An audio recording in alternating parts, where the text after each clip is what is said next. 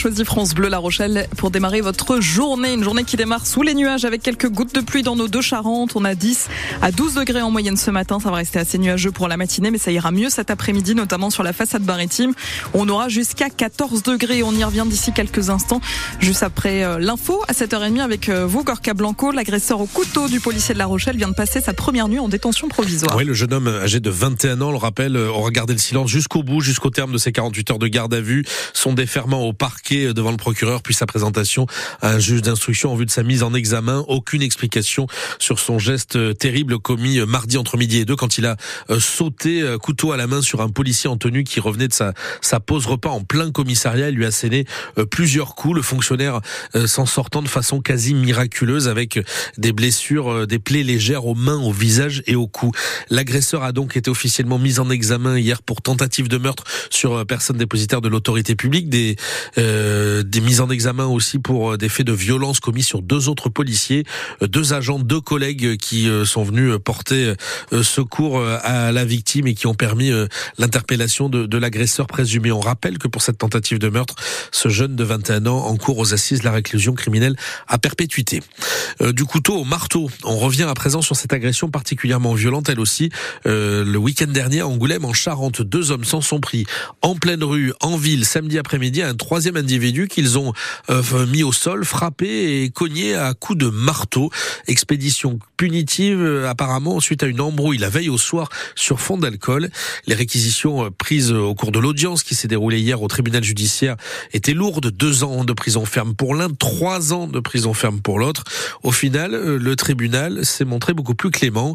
Chacun écope de deux ans d'emprisonnement, dont un an ferme, et en plus avec aménagement de peine. Pierre Marsa. Il a cru qu'il allait mourir. L'avocate de la victime évoque une préméditation de la part des deux auteurs des coups de marteau qui ont provoqué des plaies multiples au visage et une ouverture de la lèvre supérieure qui a nécessité cinq points de suture. Alors c'est vrai que cet homme venu de Reims pour passer quelques jours à Angoulême avait vraiment beaucoup trop bu ce vendredi soir, au point de se tromper de porte en voulant rentrer dans l'appartement qu'il louait. Ne pouvant ouvrir, il a tambouriné à la porte, la fracassant et insultant les occupants qu'il ne connaissait pas.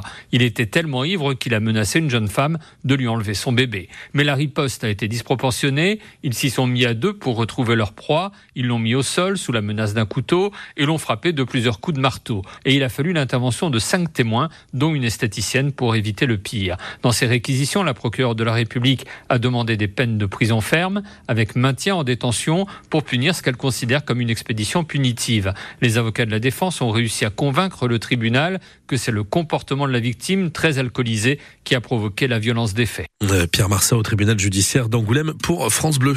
La grève des contrôleurs de la SNCF commencée hier soir va durer jusqu'à lundi matin 8h. Et ça nous donne trois jours complets de grosses galères pour énormément de voyageurs en pleine vacances d'hiver. On le rappelle, départ en congé ce soir de la zone A, la zone de la Charente-Maritime et de la Charente, euh, plein milieu des congés de la zone C, Paris et, et Toulouse notamment. La moitié des TGV et des intercités annulés à cause de cette grève des contrôleurs, faute de la présence à bord de, de, de ces contrôleurs, de ces agents ferroviaires et pour tous les trains qui circulent, la priorité a été donnée. C'est ce qu'a expliqué la compagnie ferroviaire au train en partance pour les Alpes et les stations de ski. Et ça, c'est une explication qui a beaucoup de mal à passer pour les régions de la façade atlantique qui se disent oubliées par ricochet parce qu'on arrive sur certaines destinations à quasiment euh, pas un train sur deux, mais deux trains sur trois d'annuler des destinations sacrifiées. Ce sont les mots du maire de La Rochelle, Jean-François Fontaine. Vous avez pu l'entendre dans le journal de 7 heures. Et dans la prochaine édition euh, qui vient à 8 heures, on va se demander si un mouvement social comme celui actuellement mené par les contrôleurs de la SNCF, déclenché au pire moment pour les voyageurs, eh bien peut se révéler gagnant quelque part pour les grévistes. C'est l'épilogue d'un très long feuilleton dans le foot français et cette fois c'est bel et bien fini. Oui, clap de fin entre euh, Kylian Mbappé et le PSG. L'attaquant vedette euh, de l'équipe de France a annoncé à la direction du club euh,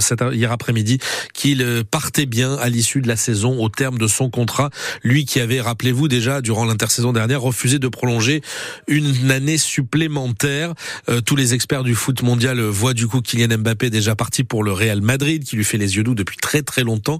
Mais c'est vrai que pour l'instant rien n'est signé. Des clubs anglais seraient aussi intéressés. En tout cas pour pour Paris, eh bien c'est la fin d'une longue et belle histoire, une page importante, ça c'est sûr, se tourne Xavier Montferrand. Son départ faisait peu de doute. Depuis son refus de prolonger son contrat d'une saison supplémentaire, l'avenir de Kylian Mbappé s'inscrivait en pointillé au PSG. Cette fois, c'est la bonne. L'attaquant ne reculera pas. Il tire un trait en espérant disputer son dernier match sous le maillot parisien le 1er juin à Wembley en finale de la Ligue des Champions. D'ici là, il y aura encore quelques détails à régler. Même s'il est libre de signer où il veut, Kylian Mbappé a déjà fait une croix sur presque 100 millions d'euros de primes et Paris va respirer financièrement en économisant 200 millions par saison. Mais en l'espace d'un an, le PSG aura perdu Messi, Neymar et Mbappé.